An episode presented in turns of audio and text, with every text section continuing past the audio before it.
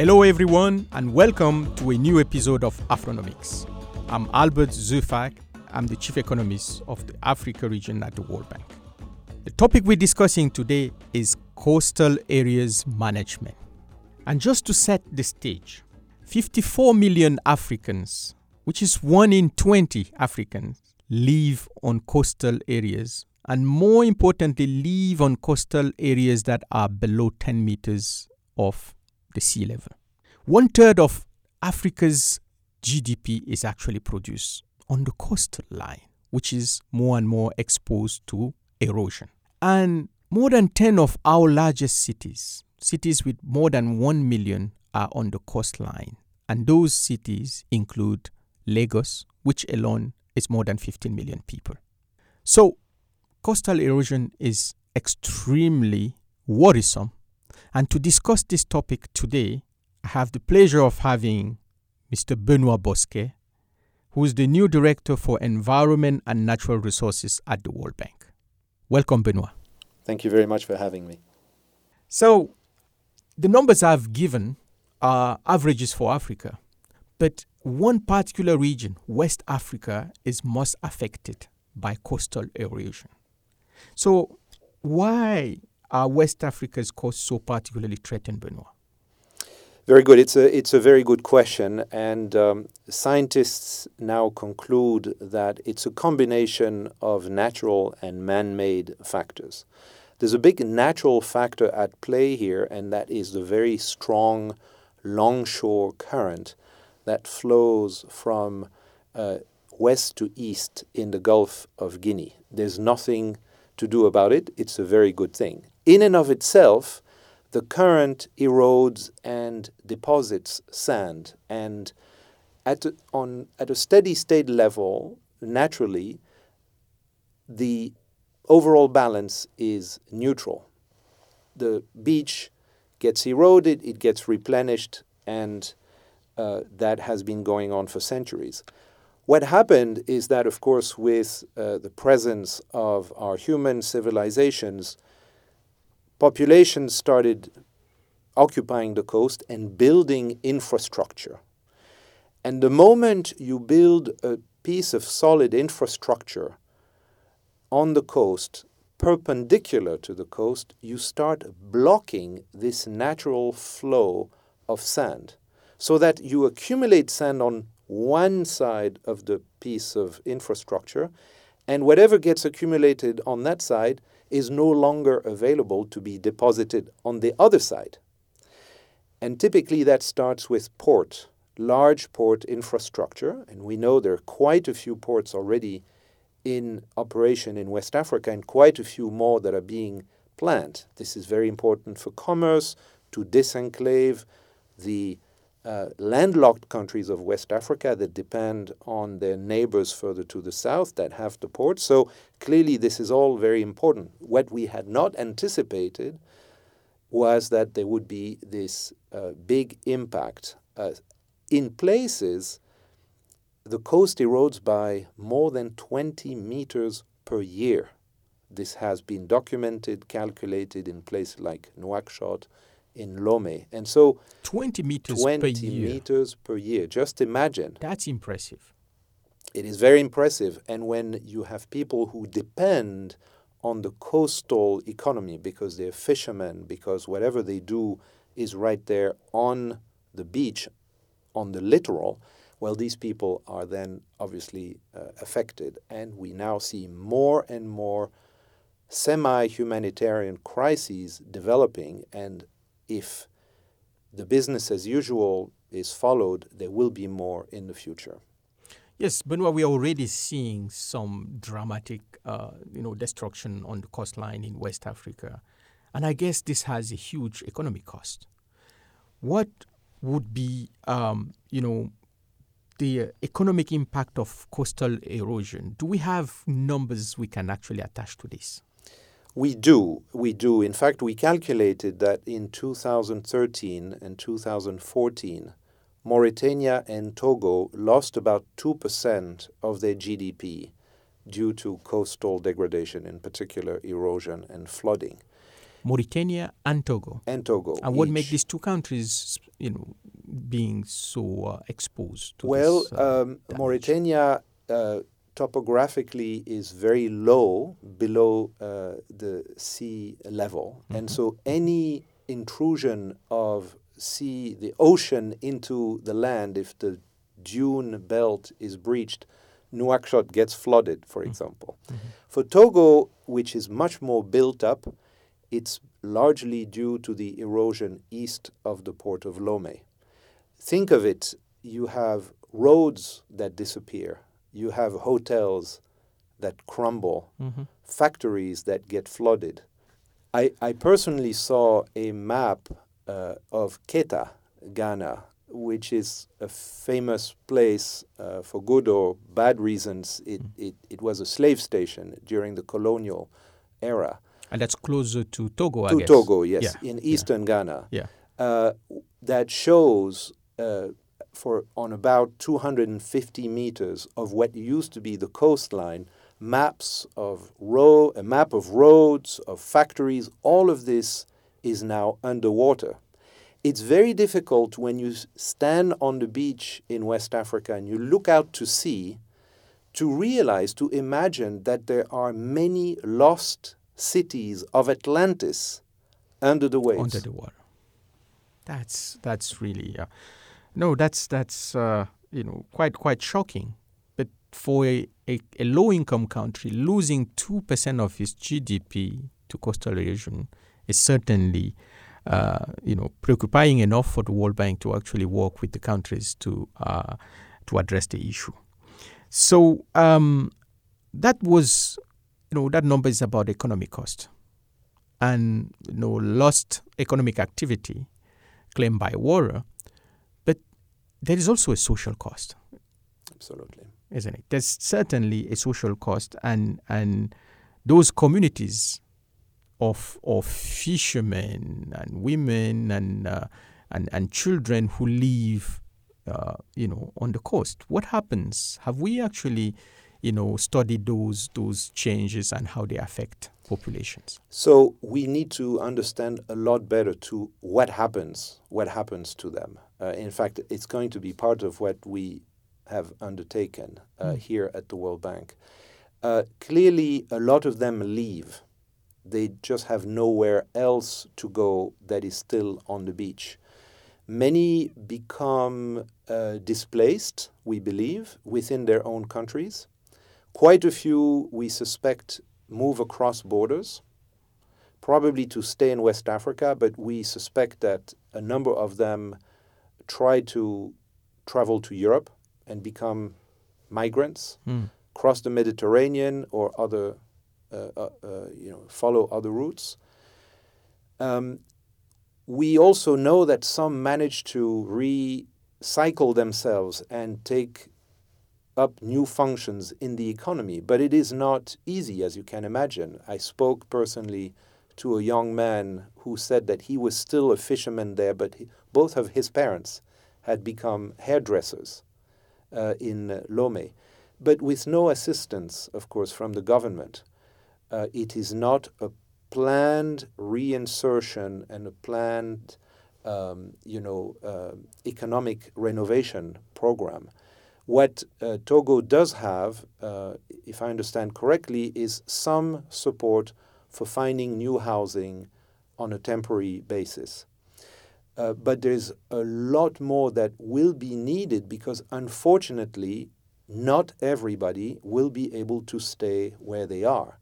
However, there needs to be a program to accompany these people find a new role in society, new housing, jobs, etc. It's a major, major undertaking for the future.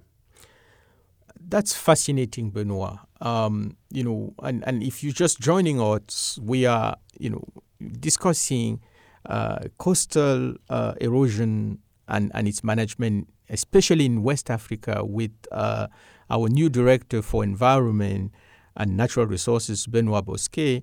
And, and what we're discussing basically is how, um, you know, damaging coastal erosion is.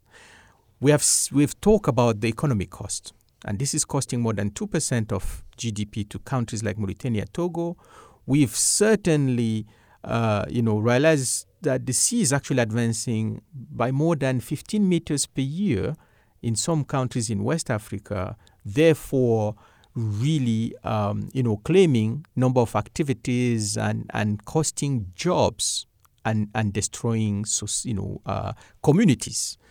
So the impact of coastal erosion goes well beyond the environment itself. It has economic consequences, social consequences, and actually impacts, eh, you know, migration, because you know those displaced communities would have to either move into the informal sector that is probably less lucrative, and therefore would be seeking for you know better opportunities abroad, or would actually fall back into poverty, which is even you know uh, more dramatic. And that's why the World Bank is, is stepping in. The World Bank is committed to supporting countries in the region uh, as, as they come together to protect their coastlines and coastal communities. And, and, and Benoit, you have been at the helm of a major adaptation program, the West Africa Coastal Areas Management Program. Uh, we call it WACA and uh, it's a very, very taggy acronym that certainly says something for our West African friends. Um, can you tell us, and can you tell our listeners, Benoit, more about WACA? What are the program's priorities, and how are you working with affected countries? That's right. So, um, WACA is a uh, regional uh, program uh, currently uh, uh, regrouping six countries Mauritania, Senegal, Cote d'Ivoire, Togo, Benin, and Sao Tome and Principe. Potentially, it could grow to include all 17 countries between Mauritania and Gabon because all 17 countries suffer, one way or another, to different degrees, from the same phenomena of coastal erosion, flooding, and, of course, also pollution. And what this program is designed to do is uh, at the regional level foster cooperation between these countries.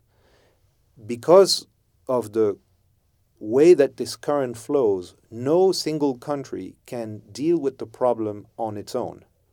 It is affected by what the country upstream does or doesn't do. Mm-hmm. And if it tries to protect itself, as we've seen in the case of Togo, it actually may make Benin's problem worse. So it's it's a typical problem of externality and unless you have sufficient level of cooperation which will require very high level interventions based on good science you may have incoherent even potentially harmful interventions so we're trying to um, have this regional approach to problem solving. And what it entails on the ground is a number of things. Of course, in many cases, some traditional infrastructure will be needed. We call it gray infrastructure. It can be seawalls, groins, things made of hard material, concrete, for example. Mm-hmm. The role, however, of green infrastructure natural spaces such as dunes and mangroves also has a role to play. And unfortunately, it's a race against time. Each time a new hard structure is built in lieu of a mangrove, it is very difficult to go back. And so, planning, better planning the use of the coastal space is key, and to do this as quickly as possible. So, hard infrastructure, soft infrastructure, planning, cooperation, and of course, information. Sharing information, monitoring what is happening to the coast, what are the trends, and sharing that information across the region. That's uh, extremely interesting, Benoit. As an economist, I'm struck by um, uh, the analogy of, of managing the commons. So, uh, you know, managing coastal erosion is the new commons in, in West Africa.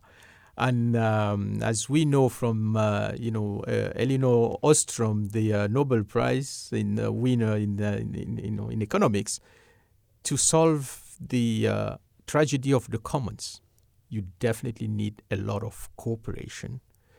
How is that cooperation happening in West Africa? The problems of erosion and flooding are dramatic, but they are palpable and nobody ignores them anymore. So you have a level of awareness at all levels of government and society. And the realization that cooperation is necessary, I think, is sinking in. Mm-hmm. Already, thanks to the WACA program, we see at the level of ministers an increased level of dialogue in particular between Togo and Benin. We now need to see this level of cooperation reach the highest level of decision making because, of course, there's a lot that is involved um, costs and benefits, and we really hope that the heads of state will mobilize and mobilize the different sectors within their countries. Because, as you said, uh, Albert, this is way more than an environmental problem. It's fundamentally an economic planning mm-hmm. problem that is compounded by climate change. It is not caused by climate change initially, but it is made much worse with mm-hmm. climate change, which translates into sea level rise and storm surges. So, unless, of course, we address these, I would say, natural causes. Climate change is not natural, is man made, but it goes well beyond the power and the responsibility of any country, certainly in West Africa. But unless you take climate change and economic and land use planning together, you are not going to really get to the bottom uh, of, of, of it and, and, and solve, conceive of sustainable solutions. Right. And those sustainable solutions, Benoit, we need them because this is affecting people's lives. Absolutely. And this is really affecting them in a very dramatic way. That's right. And and people are the center of our work at the World Bank. Yes. Do you have a story of of people being affected by coastal erosion in Africa that really struck you that you can share with our listeners? Absolutely. Um, there is there are many and we have documented some and we are going to document many more uh, and we have to document them quickly because a lot of these people may be gone uh, before too long but mr and mrs efowe their brother brother and sister living in Baguida uh, east of the port of Lomé um, they live now in very precarious situation. I don't even know if their house is still there. But there was this iconic, you know, scene where he was uh, sitting on the beach with his back against a protruding structure in the sand that used to be his well in the middle of his compound. By now, for sure, the well has has gone. He used to be a fisherman, he, his family used to be there. He cannot even go out to sea on his canoe now because the coast has eroded and now there is a beach rock barrier that has appeared that doesn't allow him to go out to sea. His older sister is, uh, you know, uh, uh, eking out a, a living which is so, um, you know, precarious uh, and they tell you how they have lived the reality of erosion and, and what it means. Half of their house, when we uh, filmed them, was it had been taken by the sea. Probably now it's, it's completely gone. I have no idea at 70, 75 years old, which is their age, what prospects they have. They live alone, their children have gone imagine the human distress uh, that that that entails. Of course, economic, social, But the psychological trauma mm-hmm. that these people endure, the young ones will try to find another job, they'll try to find another location, but that at that age you don't go you don't go anywhere. Another lady, Mrs. Wallens, uh, is an uh, rest- is a restaurant owner in Cotonou and she is trying to fight erosion by herself because her restaurant is going away and so she piles up sandbags nice. right in front of her beach and she pests because nobody is coming to help her. How yeah. can she by herself save her restaurant? These are the stories of west african citizens who are trying to survive. Benoit thank you so much. We hope WACA would provide a helping hand to all these people, you know, alleviate the, uh, their suffering, but also uh, reduce the economic cost. So, thank you so much, Benoit, for speaking with us on the Afronomic podcast. And thank you, dear listeners, for tuning in. As always, if you would like to know more about Africa's economic growth, read and interpret the data we work with, and see all the published work of the Office of the Chief Economist of the Africa region, please visit our website on worldbank.org slash AFRCE. Thank you. Until the next time.